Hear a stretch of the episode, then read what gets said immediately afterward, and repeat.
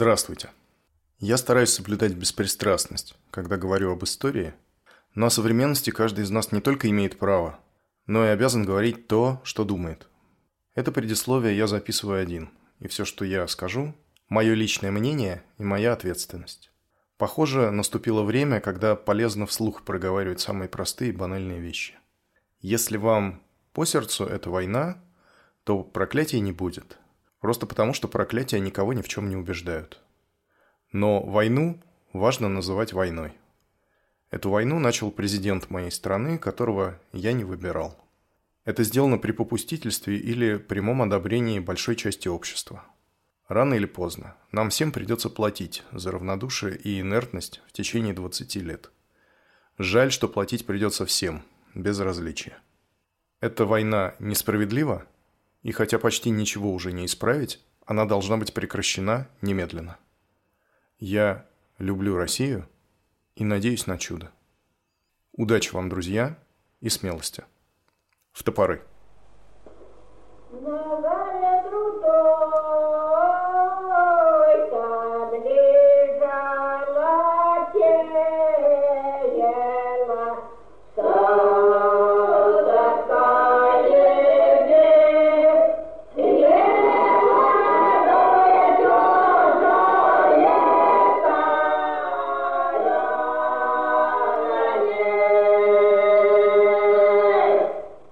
Сентябре 1880 года я приехал из Одессы в Петербург, и мне предложили поселиться в доме Скандрожевского на Забалканском проспекте на конспиративной квартире, где была устроена динамитная мастерская.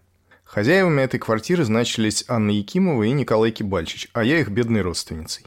На этой квартире должен был вырабатываться нитроглицерин и прочие материалы для покушения на Александра II.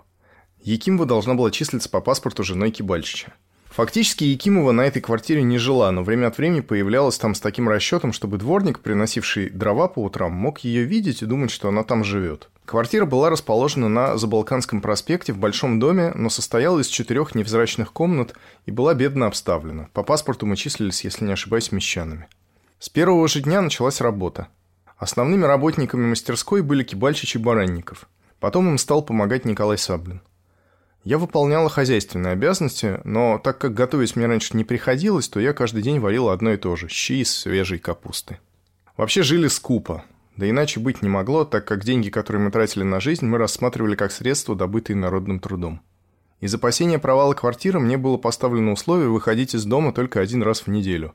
Кибальчич и Баранников работали в мастерской беспрерывно с 9 часов утра до 4 часов дня. В декабре стал приходить на работу и Саблин.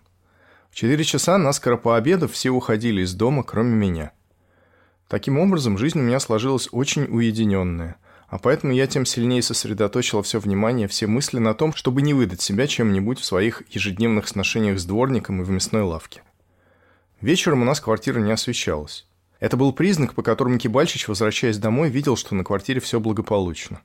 Однажды вечером, когда я была в квартире одна и сидела в кухне, раздался сперва треск, потом шипенье – и кухня наполнилась отвратительным запахом. Я бросилась в коридор и увидела через щель под запертой дверью, что мастерская у нас освещена. В один миг я очутилась на площадке лестницы и остановилась, обдумывая, что делать. Если останусь, подвергнусь очень большой опасности, так как каждую минуту мог произойти взрыв. Мне было ясно, что взорвалось не все, потому что иначе последствия были бы очень серьезные.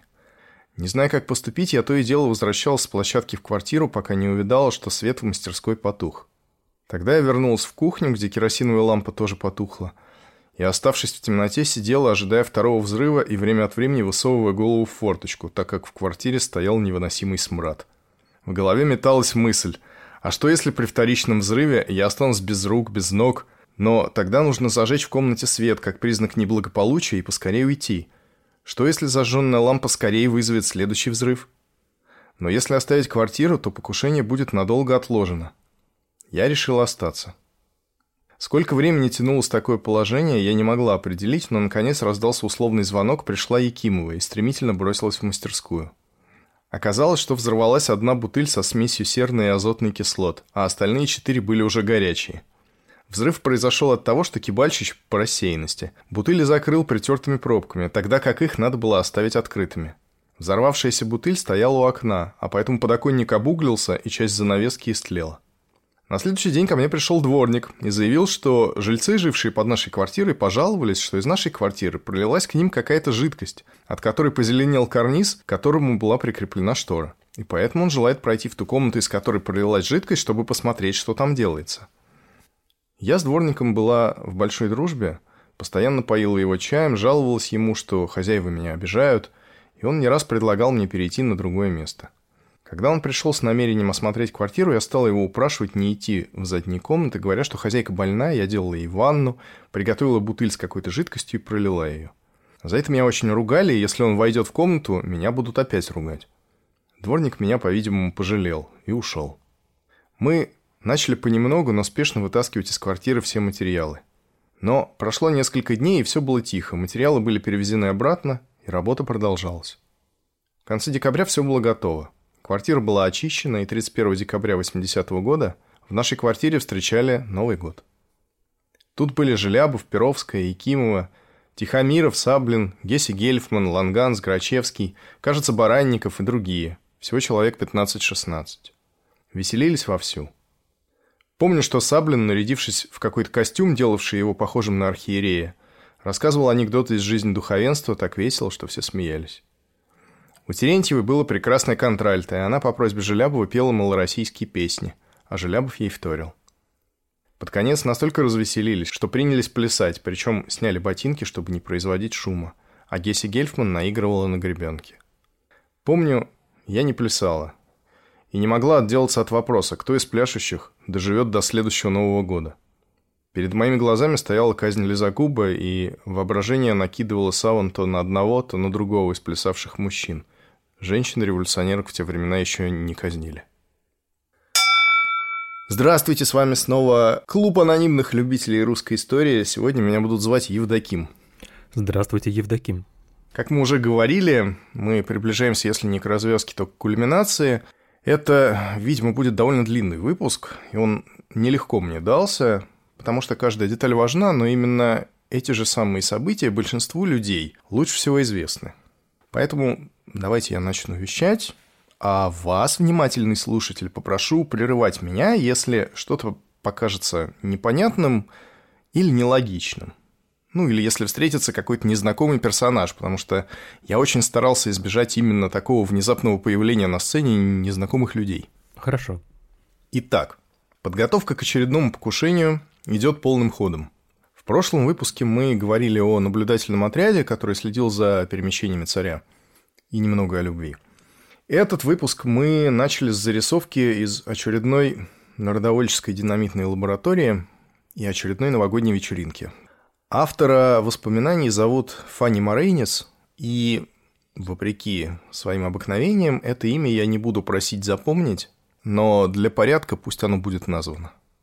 Не потому не буду просить, что Фанни Морейнис чем-то плоха, эта женщина прожила достойную жизнь до глубокой старости, была редактором, умерла уже в 20-х годах в СССР, и как она сама не могла отделаться от вопроса, глядя на танцующих, кто из них доживет до следующего Нового года, так я задумываюсь, представляла ли она тогда, что этот новогодний вечер, который она наблюдает немножко, кажется, даже со стороны, это именно то, в связи с чем ее запомнят – не всегда знаешь, с чем ты войдешь в историю.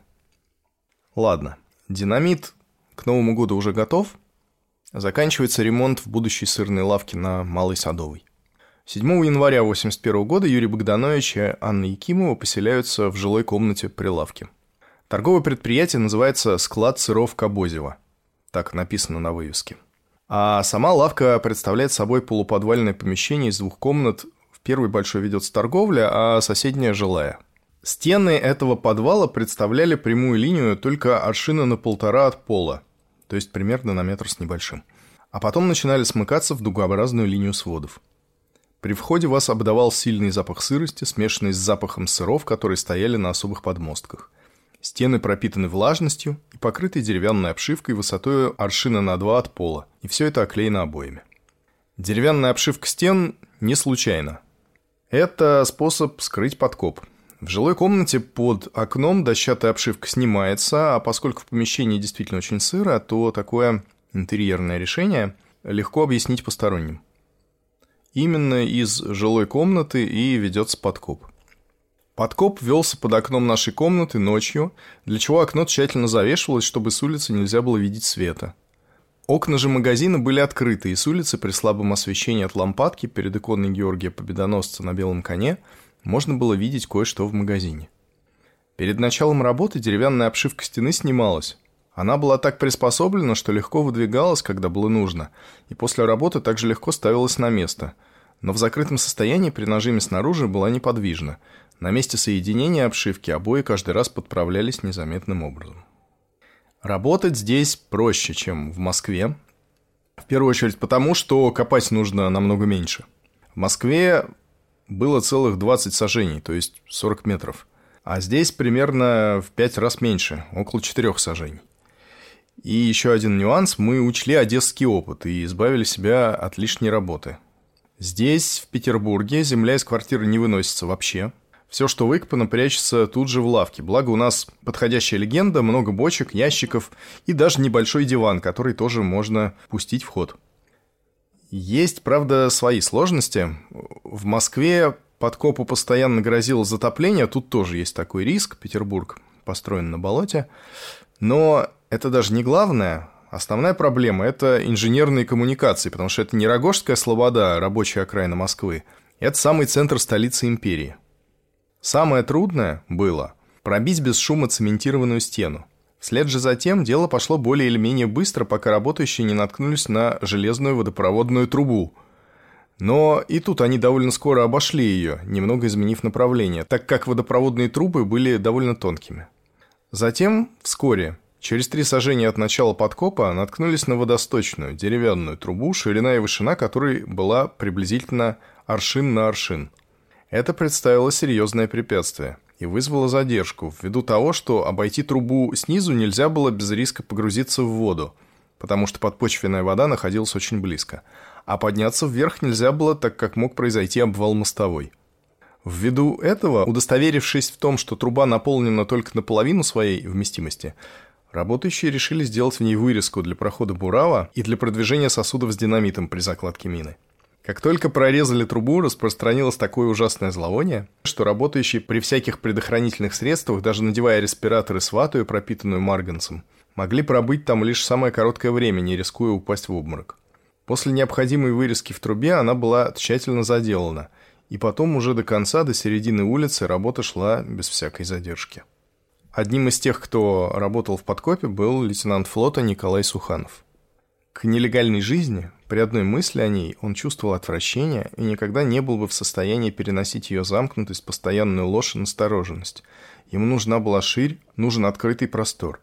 Когда подготовлялся подкоп на Садовой, и Суханову наравне с другими товарищами приходилось работать в нем, копаясь в темноте подземелья, он откровенно признавался мне, что это противно его привычке действовать открыто и прямо. «Вдруг найдут меня под землей, роющимся как крот», — говорил он и содрогался — это Фигнер, и эпизод с канализацией придает, конечно, дополнительный шарм воспоминаниям. Ее о Суханове становится понятнее, почему флотскому офицеру так тяжело смириться с террористической борьбой.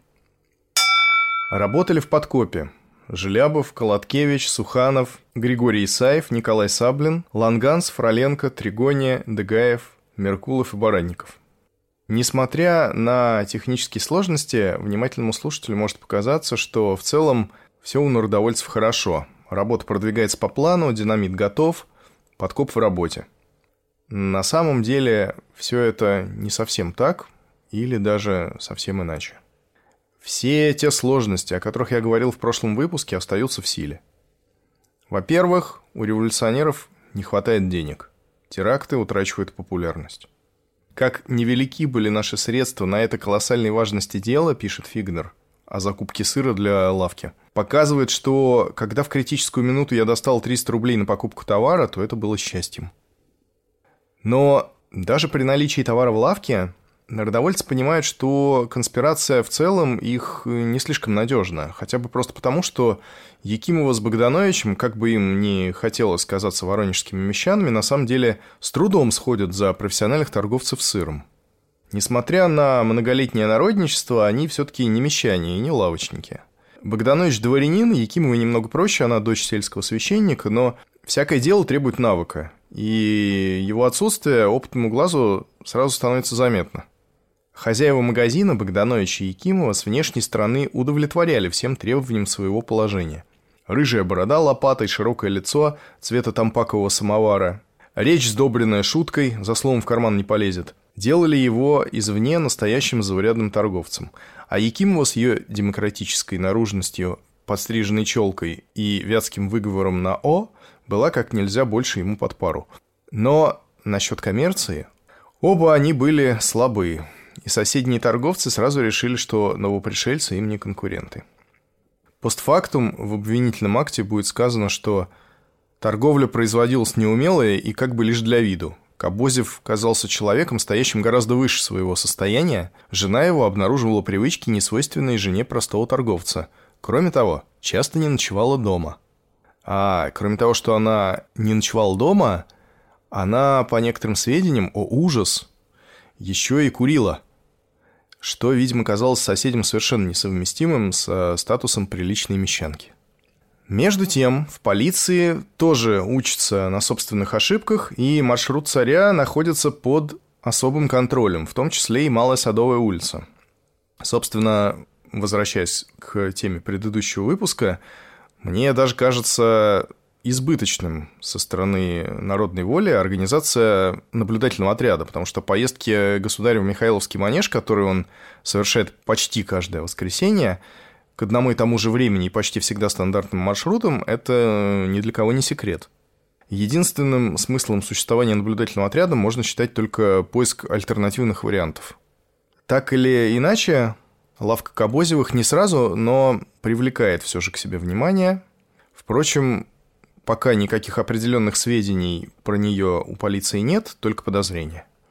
В полиции запрашивают данные о Кабозевых по месту выдачи паспорта в Воронеже.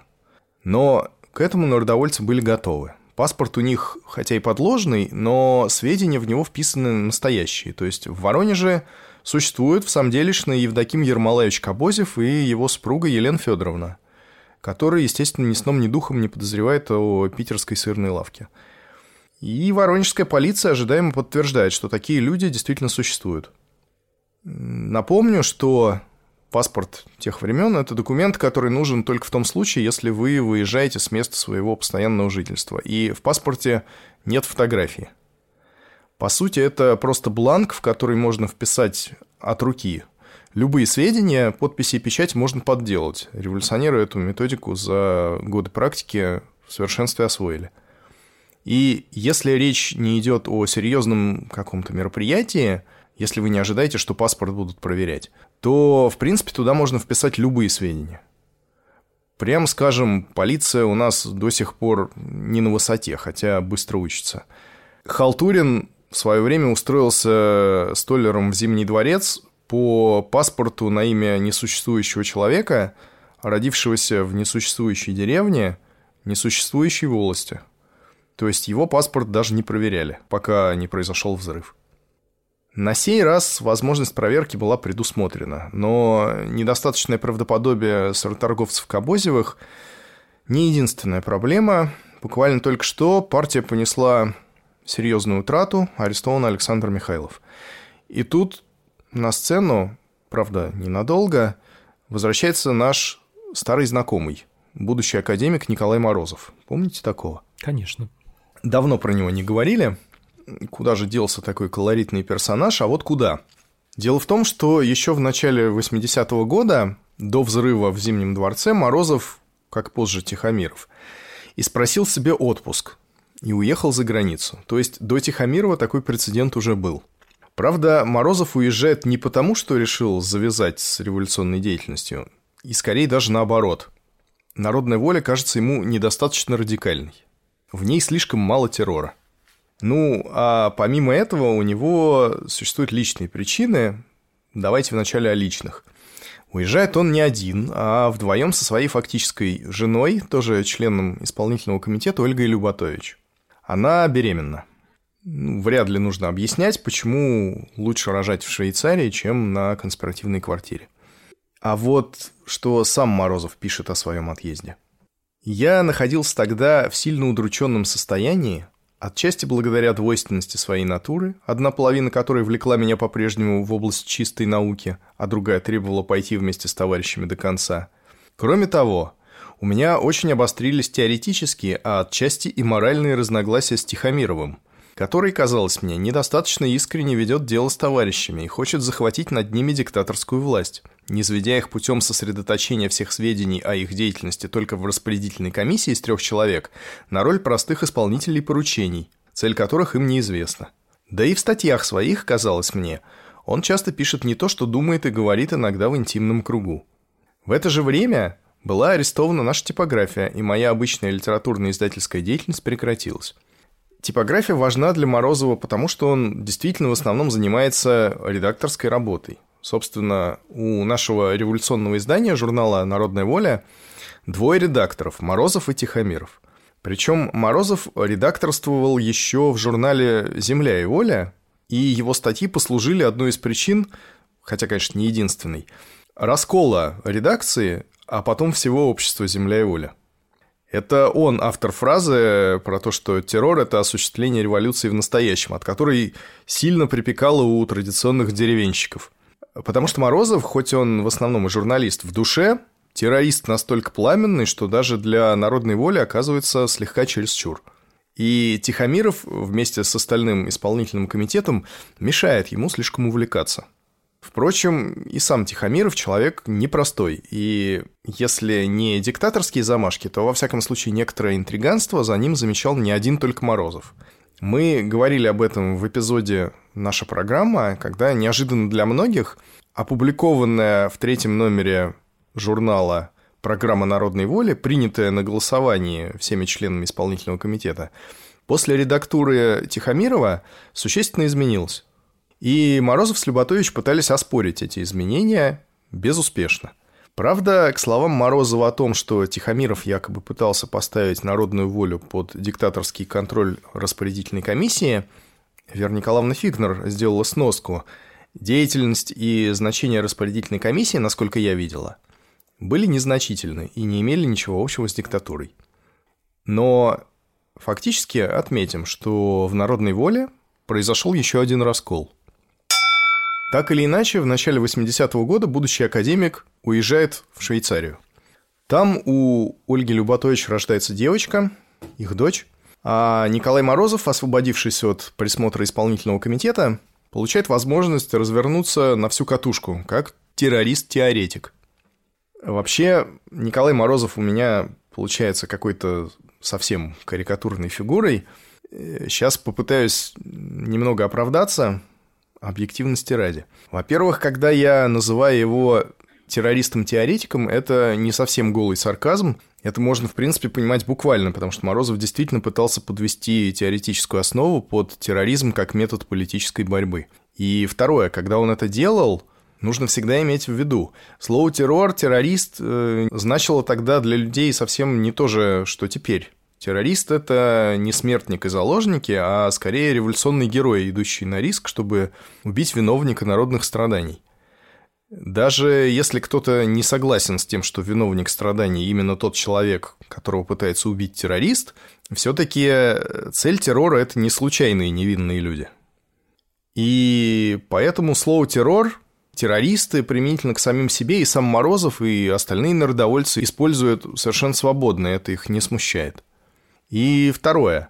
Несмотря на мой сарказм по отношению к террористу-теоретику, все же в акциях прямого действия Морозов участие принимал. Да, в основном он теоретик, да, принимал участие, но не на первых ролях, но все же рисковать ему случалось. Он участвовал в попытке отбить Войноральского, хотя сам не стрелял. Он несколько дней проработал в подкопе под железную дорогу в Москве потом заболел и уехал, потому что вообще-то он довольно тщедушный юноша в очках. Уезжая, он, кстати, увез с собой несколько камушков из подкопа. Это такой человек, ему важно чувствовать исторический масштаб происходящего, свою роль в истории, для него важны символы. Позже на следствии Морозов вел себя сдержанно, никого не сдал, и это уже дорогого стоит. Для него всю жизнь это даже по стилю его писаний чувствуется. очень важна страсть, он человек увлекающийся, и поэтому его довольно трудно читать, потому что мысль часто теряется в потоке пафоса, который, честно говоря, действительно выглядит довольно смешно. То есть э, Морозов не может написать, например, что дверь в комнату отворилась и вошел, например, Иванов. Нет, дверь обязательно распахнулась, а Иванов не вошел, а ворвался. Или наоборот, осторожно прокрался в комнату, и в глазах его блеснула, ну, например, ярость. Что-то такое. Так вот, не сдерживаемый больше исполнительным комитетом, Морозов в Швейцарии пишет и издает 14-страничную брошюру, которая называется «Террористическая борьба». В ней он в своем фирменном стиле обосновывает прогрессивность террора как метода политической борьбы. Стиль такой. Это буквально первые строки. Когда в глубокой древности могучие леса покрывали современную Европу, и только одинокие замки феодалов возвышались здесь и там, отделенные друг от друга громадными пространствами – когда больших городов было мало и армии королей не достигали значительных размеров, когда пути сообщения были одинаковы и для королевского войска, и для восставшего народа, а вооружение было с обеих сторон почти одно и то же, революционные движения проявлялись в форме больших крестьянских восстаний.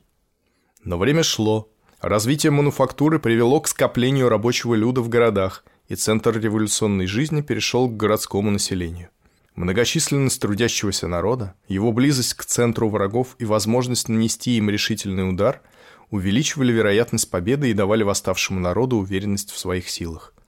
И вот победоносная революция пронеслась в новом виде над миром, разбивая старые цепи, разрывая прежние путы и не спровергая в прах отжившие кумиры.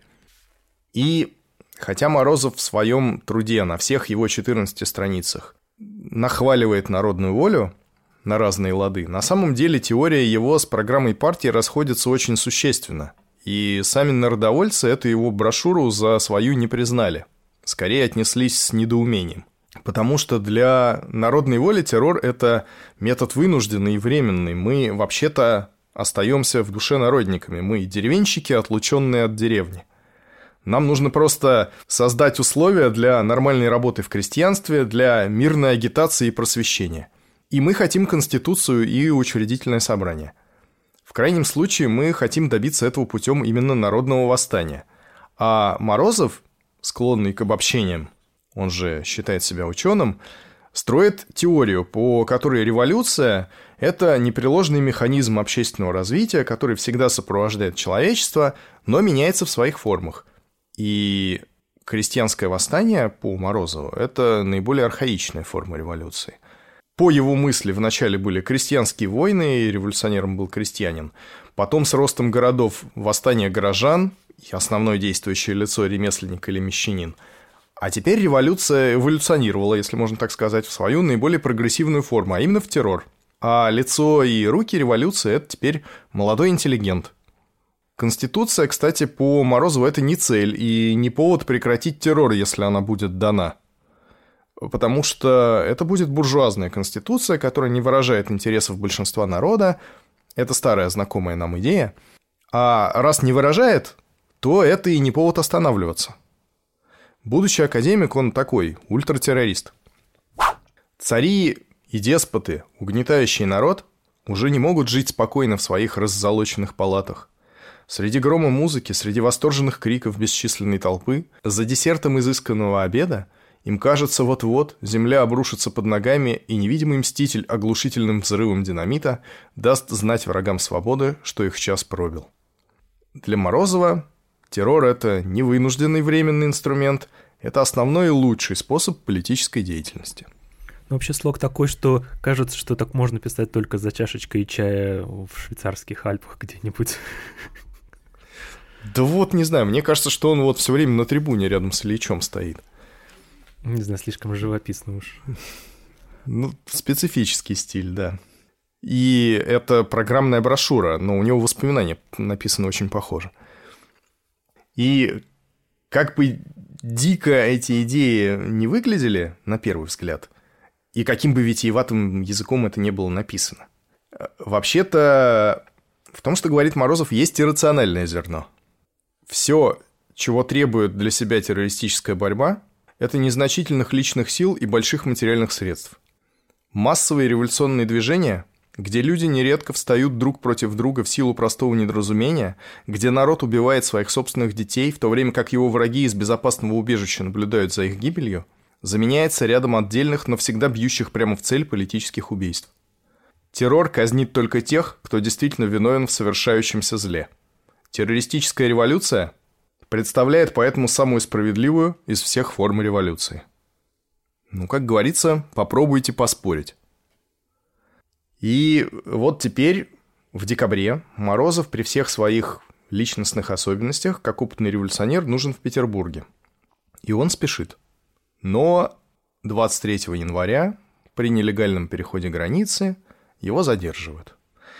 Задерживает просто погранслужба, если можно так сказать, по факту незаконного пересечения границы. Кто он на самом деле, властям неизвестно. Уже много позже, в апреле, он будет, наконец, опознан, после судим, и впереди у него два десятилетия одиночного заключения. Ольга Люботович после ареста Морозова тоже вернется в Россию к мужу, оставив новорожденную дочь за границей на попечении знакомых. Дочь это не переживет младенческого возраста. Осенью 81 года Люботович тоже арестуют. Она отделается четырехлетней ссылкой – и после нее выйдет замуж за другого ссыльного, героя эпизода номер 16. Это почти целую жизнь назад. Эпизод называется «Фричи». А ссыльного зовут Иван Джабадарь. Еще одна потеря, но не последняя. Следующие последуют буквально на днях, и они будут сокрушительны. Но пока происходит еще одно совершенно неожиданное событие. Камбэк – в январе 1881 года Исаев и я, это пишет Вера Фигнер, должны были по постановлению комитета устроить общественную квартиру, которая служила бы местом собраний исключительно для членов комитета. Мы поселились на Вознесенском проспекте, дом номер 25, дробь 76, у Вознесенского моста – в трех очень холодных, неуютных комнатах, имевших то преимущество, что дом был с проходным двором на две улицы, и в нем помещались бани, которые могли маскировать частые хождения к нам. В один из вечеров января, в трескучий мороз, часов в десять, Исаев пришел домой весь покрытый инеем. Сбросив пальто и шапку, он подошел к столу, у которого сидел я и человека два из комитета. И, положив перед нами маленький свиток бумажек, сказал спокойно, как будто в этом не было ничего чрезвычайного – от Нечаева из Равелина. Вспомним записки, которые получала жена Степана Ширяева из Алексеевского Равелина. Каким образом это стало возможно? Разумеется, никакой переписки заключенным секретного дома не полагалось. За пределами Равелина вообще никто, кроме отдельных специалистов, не должен был знать о том, кто там содержится. Охране запрещено было разговаривать с арестантами, а она знала их только по номерам – но Нечаев не был бы Нечаевым, если бы не попытался. Помним, кто такой Сергей Геннадьевич Нечаев? Конечно, личность весьма заметная. Так вот, он не был бы Нечаевым, если бы не попытался. И за годы заключения ему удалось не только разговорить своих охранников, но даже создать из них подобие организации, в которой главным был он, а солдаты не просто его подчиненными, а можно даже сказать адептами. Каким-то образом Нечаеву удалось перевернуть картинку в сознании караульных с ног на голову. И он в этой новой картине мира оказывался положительным персонажем, сродни лидеру религиозной общины. Сила убеждения у него действительно была гипнотическая. От того же Ширяева, который попал в Равелин буквально только что, Нечаев получил контакты народовольцев на воле и шифр. И, соответственно, записки доставляли народовольцам караульные солдаты. Позже этот Нечаевский заговор будет раскрыт, караульные солдаты пойдут в Сибирь, и именно от них, в частности, исходит рассказ о том, что Степан Ширяев покончил с собой. И даже в Сибири уже осужденные эти солдаты о Нечаеве говорили без осуждения и даже с некоторым подобострастием. Письмо носило строгий деловой характер, продолжает Фигнер. В нем не было никаких излияний, ни малейшей сентиментальности – ни слова о том, что было в прошлом и что переживал с Нечаевым в настоящем. Просто и прямо Нечаев ставил вопрос о своем освобождении. Удивительное впечатление производило это письмо. Исчезало все темным пятном, лежавшее на личности Нечаева. Пролитая кровь невинного, денежные вымогательства, добывание компрометирующих документов целью шантажа. Все, что развертывалось под девизом «Цель оправдывает средства», вся та ложь, которая окутывала революционный образ Нечаева. Оставался разум, не померкший в долголетнем одиночестве застенка. Оставалась воля, не согнутая всей тяжестью обрушившейся кары. Энергия, не разбитая всеми неудачами жизни. Когда на собрании комитета было прочтено обращение Нечаева, с необыкновенным душевным подъемом все мы сказали «надо освободить». Шаг за шагом Нечаев развертывал в последующих письмах свою работу за истекшие годы. Он изучал характер каждого жандарма, каждого солдата. Он неустанно наблюдал, все замечал и складывал в памяти, чтобы на основании собранного материала индивидуализировать способ воздействия на ту или другую душу. День за днем он расшатывал дисциплину среди нижних чинов, которые стерегли его, подрывая в их глазах престиж власти. Он агитировал, пропагандировал, развивал, действовал на чувства. Вызывая на откровенность и вырывая признание, он забирал людей в свои руки. Пользуясь необычайностью обстановки и условий своего заточения и придавая загадочный характер своей личности, он импонировал своей страже, поднимал себя в ее мнении и манил чем-то в будущем. От этих лиц постепенно и осторожно он узнавал подробности об обстановке Равелина и Петропавловской крепости, о том, что делается в них, об учреждениях, служащих, их взаимных отношениях, о всех местных порядках и в особенности о топографии крепости и островка, на котором был расположен Равелин. Это при этом он же там уже лет 10, по-моему, да, ведь находится на тот момент? С 73 -го года, да. Почти 10 лет. Верный своим старым традициям, Нечаев предполагал, что освобождение его должно происходить в обстановке сложной мистификации. Чтобы импонировать воинским чинам стражи, освобождающие должны были явиться в военной форме, увешанной орденами. Они должны были объявить, что совершен государственный переворот, император Александр II свергнут, на престол возведен его сын, и именем нового императора они должны были объявить, что узник Равелина свободен. Все эти декорации для нас, конечно, не были обязательны и только характерны для Нечаева. То есть сила убеждения у него феноменальная, но проект освобождения, то есть практическая сторона, ну, несколько завиральный. Но сами народовольцы, когда решили таки заняться освобождением Нечаева, обсуждали еще более завиральный проект, который, правда, был отвергнут сразу. Вооруженное восстание охраны Равелина при поддержке народовольцев. В тот момент, когда в крепости находится царь. Дело в том, что Петропавловский собор – это усыпальница царей, и действующий, так сказать, государь периодически посещает эти могилы, ну, как минимум. Э, и, соответственно, планируется захват крепости вместе с императором. Но даже если реализовывать менее какие-то завиральные проекты, сил у народной воли мало. И Нечаеву сообщают, что партия занята другим проектом. Ему придется подождать. Комитет не мог приостановить приготовление на Малой Садовой и обречь их почти на неминуемое крушение. Он просто оповестил Нечаева о положении дел, и тот ответил, что, конечно, будет ждать. Ну, собственно, какой у него выбор. И возвращаемся к потерям. 23 января при переходе границы арестован Николай Морозов. Примерно в те же числа полиции становится известно о двух конспиративных квартирах. Как именно стало известно, я расскажу в свое время, не в этом выпуске, но обязательно расскажу. Сейчас это не очень важно. Обе квартиры по состоянию на январь 81 года давно уже народной волей оставлены, они ликвидированы еще летом. И все-таки ниточка, которую можно протянуть к действующей организации, осталась. Не знаю, связана ли это оплошность с э, арестом блюстителя конспирации Александра Михайлова – но ниточка совершенно очевидная. Дело в том, что есть такой документ, домовая книга, они сейчас есть. Это такая ведомость, в которую записывается каждый живущий в доме жилец, записывается его прошлый адрес, а при выезде адрес, на который он выезжает. Разумеется, в обеих квартирах народовольцы жили по фиктивным документам, и адреса свои бывшие и будущие указывали не настоящие. Но оказывается, что человек с такой же фамилией, как один из жильцов этих двух квартир, Агаческулов, записан в январе 81 года проживающим по другому питерскому адресу. И, конечно, это могло оказаться совпадением, но его решено было проверить. И из-за этой совершенно элементарной неаккуратности следует настоящий крах. 24 января арестовывают мнимого Агаческулова, Паспорт подложный, но при обыске совершенно очевидно, что арестованный имеет отношение к народной воле. Это герой второго плана, его настоящая фамилия Фриденсон, но на квартире оставляют засаду, а знак опасности жилец выставить не успел. На следующий день на проваленную квартиру является Александр Баранников. Член исполнительного комитета, участник всех наиболее опасных предприятий, начиная с убийства Мизинцова, даже не начиная, он до этого действовал, начиная с убийства Мизинцова и попытки отбить Войноральского, и до подкопа на Малой Садовой, в котором он работает наравне с другими буквально в эти самые дни.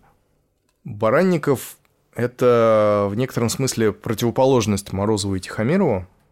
Если у тех больше стремления изобрести теорию, обобщить что-то и написать пламенную статью, то Баранников как раз практик. И это человек, который ничего не пишет. Зато если нужно стрелять или рыть, то это к нему – Внимательный слушатель может плохо помнить этого человека именно потому, что он ничего не писал, и я его не цитировал. Но это опытный и надежный практический деятель в составе исполнительного комитета. Рыцарь револьвера и земляного бурава. На квартире Баранникова тоже оставляется засада, и знак опасности снова не выставлен. И 26 января в засаду попадается Николай Колоткевич, Конспиративная кличка Кот, не путать с Гореневицким котиком. Это ближайший друг Желябова. Вместе они, например, создавали военную организацию. Дальше повторяется та же схема. На квартире Колоткевича знака опасности тоже нет, и попадаются двое. Лев Золотопольский, которого мы можем помнить как участника подкопа в Одессе, и Николай Клеточников. И вот этот последний настолько важен, что это потеря, которая не менее важна, чем арест Михайлова. Я несколько раз упоминал этого человека, но не рассказывал про него подробно. Давайте это наконец сделаем. Петербург Клеточников приехал в конце 1978 года из Симферополя, где занимал второстепенную должность в окружном суде. Перед отъездом в Петербург Клеточников пережил какую-то личную драму – в чем она заключалась, он не говорил никому, вследствие чего, естественно, никто в разговорах с Клеточниковым не касался этой темы. Страдания Николая Васильевича были так сильны, что он решился на самоубийство. И однако политические события в Петербурге 1978 года, процесс 193, выстрел Засулича и ее оправдание, убийство жандармского генерала Мизинцова – все это взволновало Клеточникова до такой степени, что он решил вместо самоубийства – предложить революционерам свои услуги для совершения террористического акта. С этой целью он приехал в Петербург, где у него были две знакомые землячки, учившиеся на высших женских курсах. Через них Александр Михайлов впервые получил сведения о Клеточникове. Это воспоминания Анны Корбы. И вот Клеточников предлагает себя Михайлову в качестве террориста. Но Михайлов предлагает ему встречный план – Клеточников снимает комнату у некой акушерки Кутузовой, которая имеет странную репутацию. С одной стороны, она сдает комнаты в основном молодым людям и иногда ведет с ними рискованные разговоры. И на словах получается, что она вроде бы сочувствует социальным течениям. С другой стороны, известно, что несколько человек после таких разговоров имели проблемы с законом. Другими словами, были основания полагать, что акушерка Кутузова как-то связана с третьим отделением. Михайлов выдает Клеточникову 300 рублей.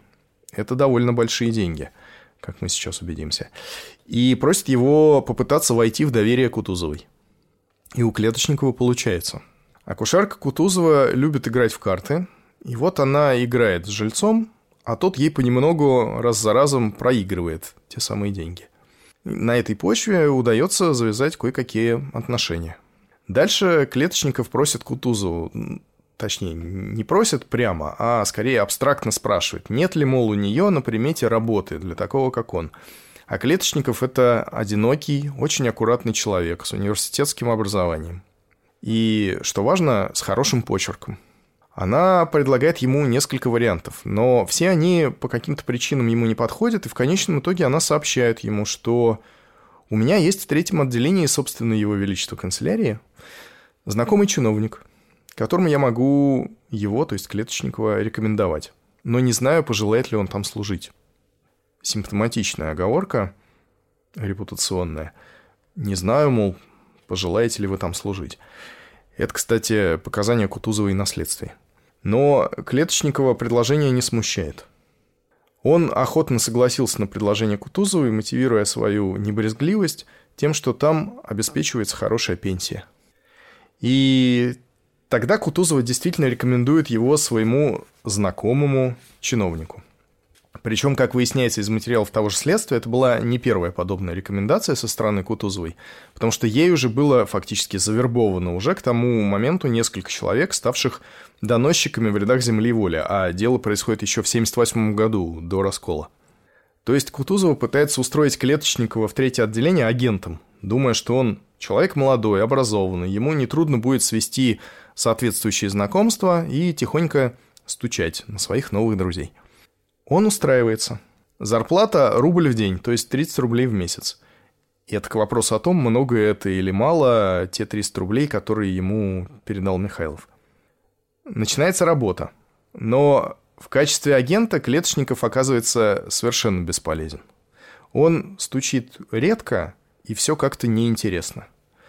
Вообще он человек малообщительный, особых знакомств ему завести не удается. В общем, дело не идет. И тогда он просит устроить себя на обычную канцелярскую работу. Принтеры Xerox еще не изобрели, поэтому в любой организации, и в третьем отделении тоже, всегда требуются так называемые чиновники для письма. А этот, к тому же, такой старательный, и почерк у него прекрасный. Клеточникова, разумеется, проверяют, но история у него абсолютно чиста, не к чему придраться. И даже когда о нем негласно узнают уже в процессе работы, наблюдают за сотрудниками. Оказывается, что Клеточников одинок, почти никуда не ходит, гостей у него не бывает, ночует всегда дома, ничем особенно не увлекается, а уж тем более, боже упаси, не интересуется политикой. Живет не то чтобы замкнуто, но как-то совершенно обычно. Идеальный человек для такой работы. И уже с апреля 79 года Клеточников работает переписчиком в агентурной части третьего отделения – Работает хорошо, начальство не может на него нарадоваться. Он довольно быстро растет по службе. Через год он уже награжден орденом святого Станислава третьей степени. Это не надо, правда, считать признаком каких-то его особых достижений. Это а, как почетная грамота, которая учитывается потом, например, при назначении пенсии. То есть награждение орденом – это такой довольно а, рядовой а, элемент карьерного роста. В январе 80-го года Клеточников уже штатный сотрудник департамента полиции, потому что третье отделение в августе упразднено, и все его функции переданы в этот департамент. Он сотрудник именно того подразделения, которое занимается негласным политическим сыском. И оклад у него теперь больше 100 рублей в месяц вместо первоначальных 30. И часть этих денег он жертвует на нужды революционной борьбы. Как он сам пишет потом в своих показаниях, из тех сведений, которые я мог получить в третьем отделении и сообщал социалистам, последние особенно интересовались сведениями об агентах, о лицах, состоящих под секретным надзором, и о предстоящих обысках и арестах. Ну, ожидаемо. А об обстоятельствах ареста Клеточникова сообщает Анна Павловна Корба. При Александре Михайлове были установлены правила относительно сношений с Клеточниковым. Свидания с ним должны были происходить только на абсолютно легальной квартире, то есть на квартире лица, проживающего под собственным именем и ни в чем не замешанного. Это была еще одна сестра Мария Лавенникова и Наталья. На абсолютно легальной квартире, причем знаки безопасности должны были соблюдаться строжайшим образом. 28 ноября арестован был Александр Михайлов. После него сношения с Клеточниковым были поручены Баранникову. Почему эти сношения перешли потом к Колоткевичу, и как возможно было принимать Клеточникова на квартире нелегального человека, да еще при неясных условиях знаков безопасности, или, может быть, при полном их отсутствии, это мне совсем непонятно. Так, за несколько дней арестовано сразу двое членов исполнительного комитета, плюс Клеточников, который не входил в комитет, но по своей значимости стоил любого, если не превосходил. Народовольцы Играют на перегонки с полицией, и каждый следующий ход может решить судьбу партии. Земля горит под ногами. Нужно действовать сейчас или сдаться. И исполнительный комитет это понимает. Вера Фигнер. Первой половине февраля комитет созвал своих членов на совещание. Приготовляя покушение на царя, он хотел поставить вопрос о возможности одновременно с покушением сделать попытку инсурекции, то есть вооруженного восстания. Члены из Москвы и тех провинций, в которых были народовольческие группы, должны были дать сведения, достаточно ли окрепла организация и таково ли настроение широких кругов, чтобы силами партии при поддержке сочувствующих слоев общества предпринять вооруженное выступление против правительства. Ответ был неблагоприятный. Подсчет показал, что наши силы слишком малочисленны, чтобы уличное выступление могло носить серьезный характер. В случае попытки вышло бы то же, что произошло в 1976 году на Казанской площади – избиение. От выступления пришлось отказаться. Революция рисовалась в то время еще в неопределенных чертах и в неопределенном будущем. Так приходится отказаться от одного из основных пунктов революционной стратегии. Все организационные усилия народовольцев оказываются все-таки абсолютно недостаточными. И остается надеяться только на то, что цареубийство само по себе вызовет бурю. Надежда слаба но и выбора уже не остается. Во второй половине февраля подкоп на Малой Садовой готов. Якимова, работавшая в лавке, пишет, что копать закончили 24 или 25 февраля. Фигнер вспоминает, что все было готово еще к воскресенью 14 числа, когда царь действительно проехал по Малой Садовой, но заряд еще не был заложен. «Негодуя», — пишет Фигнер, — комитет постановил, чтобы к 1 марта все приготовления были кончены – Наш план состоял из трех частей. Главной частью был взрыв из магазина сыров. О нем знали только члены комитета. Если бы этот взрыв произошел немного раньше или позже проезда экипажа царя, то четыре метальщика – Рысаков, Гриневицкий, Тимофей Михайлов и Емельянов – с двух противоположных сторон на обоих концах Малой Садовой должны были бросить свои бомбы. Но если бы и они остались почему-нибудь без результата, то Желябов, вооруженный кинжалом, должен был броситься к государю и кончить дело. Такой план. Сразу обратим внимание, что среди метальщиков числится 19-летний Рысаков. И Емельянову тоже 20 лет, и он новичок. Михайлов, которого Фигнер перечисляет среди метальщиков, это, конечно, не Александр, это другой человек. Это рабочий уже с некоторым революционным опытом. Его зовут Тимофей.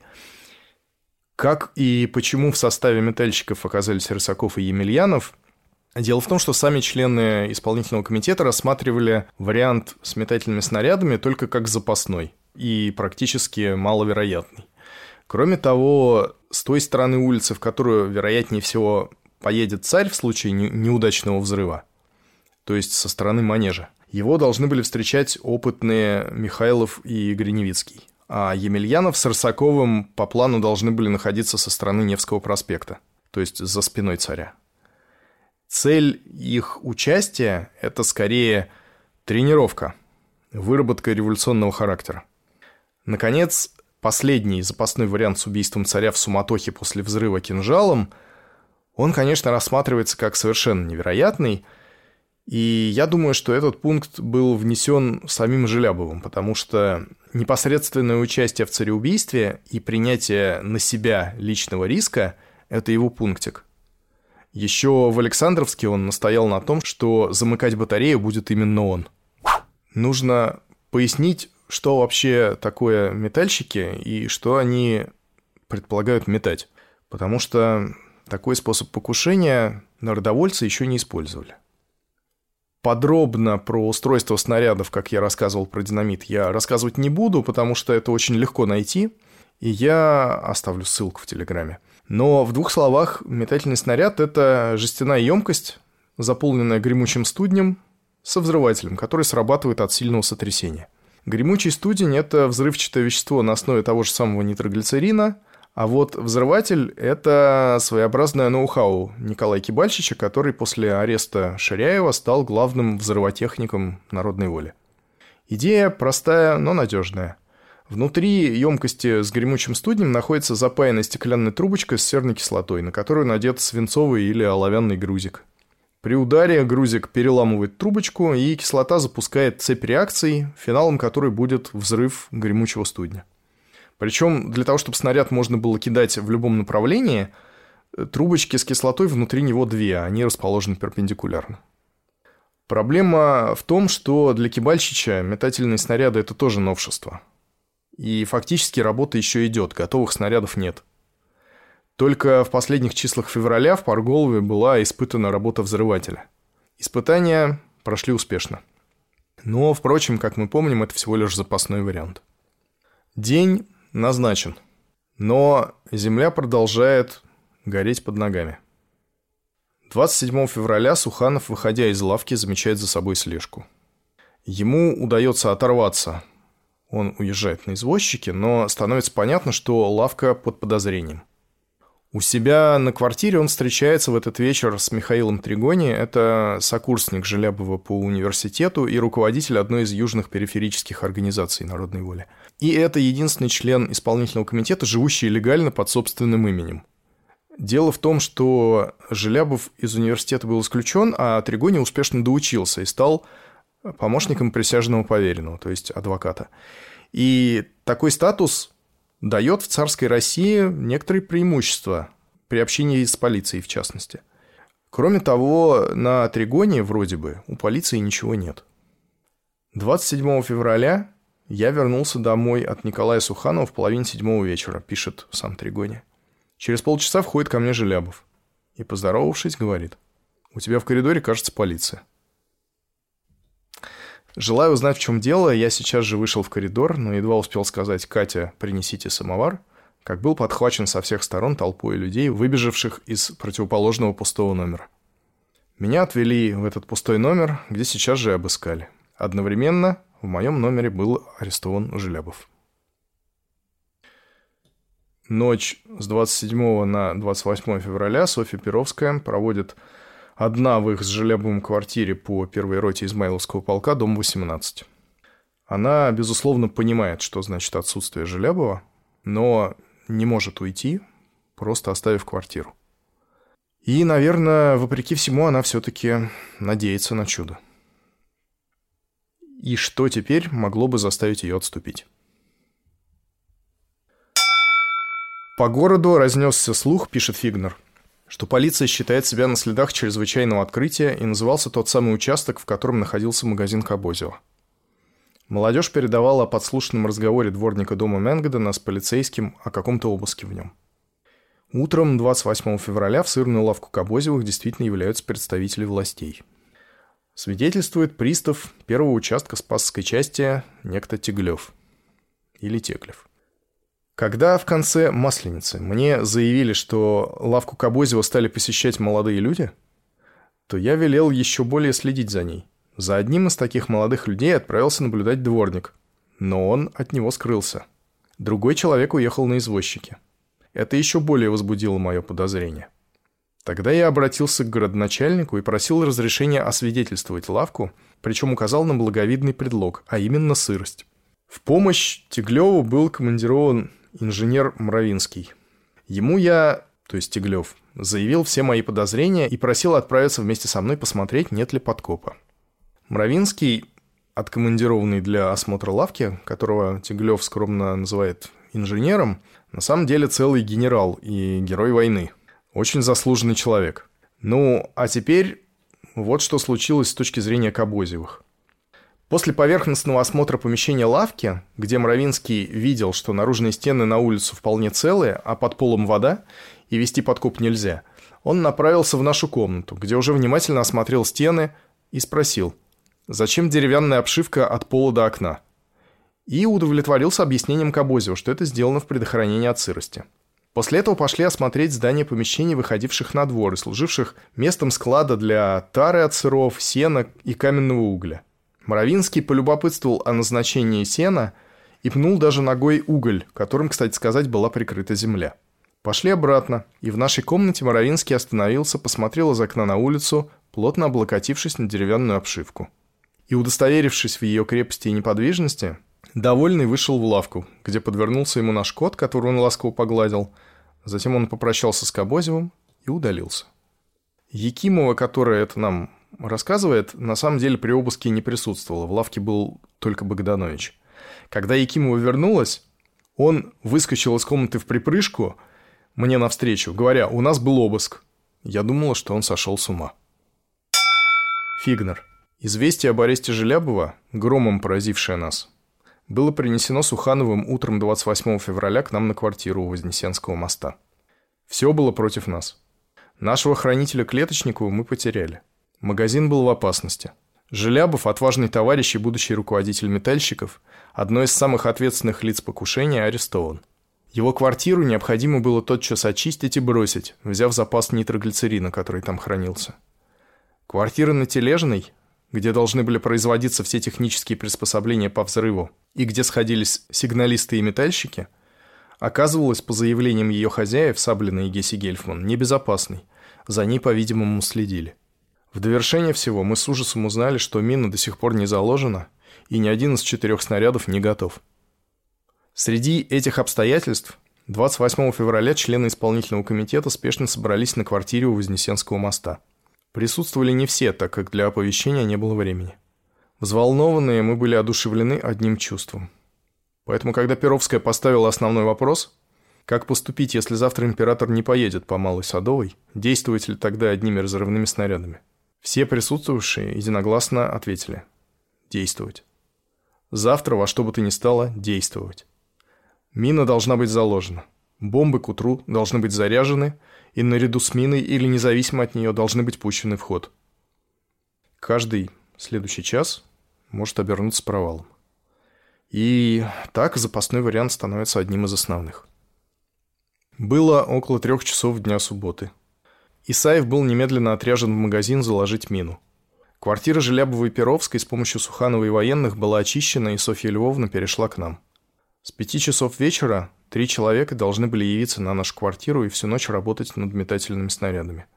Это были Суханов, Кибальчич и Грачевский. Уговорив измученную Софью Львовну прилечь, чтобы собраться с силами для завтрашнего дня, я принялась за помощь работающим, там, где им была нужна рука, хотя бы и неопытная. То отливала грузы с Кибальчичем, то обрезывала с Сухановым купленные мной жестянки из-под керосина, служившие оболочкой снарядов. Всю ночь напролет у нас горели лампы и пылал камин. Все наше прошлое и все наше революционное будущее было поставлено на карту в эту субботу, канун 1 марта – Прошлое, в котором было шесть покушений на цареубийство и 21 смертная казнь. И которое мы хотели кончить, стряхнуть, забыть. И будущее. Светлое и широкое, которое мы думали завоевать нашему поколению. Никакая нервная система не могла бы вынести долгое время такого сильного напряжения. Наступает утро 1 марта. много для.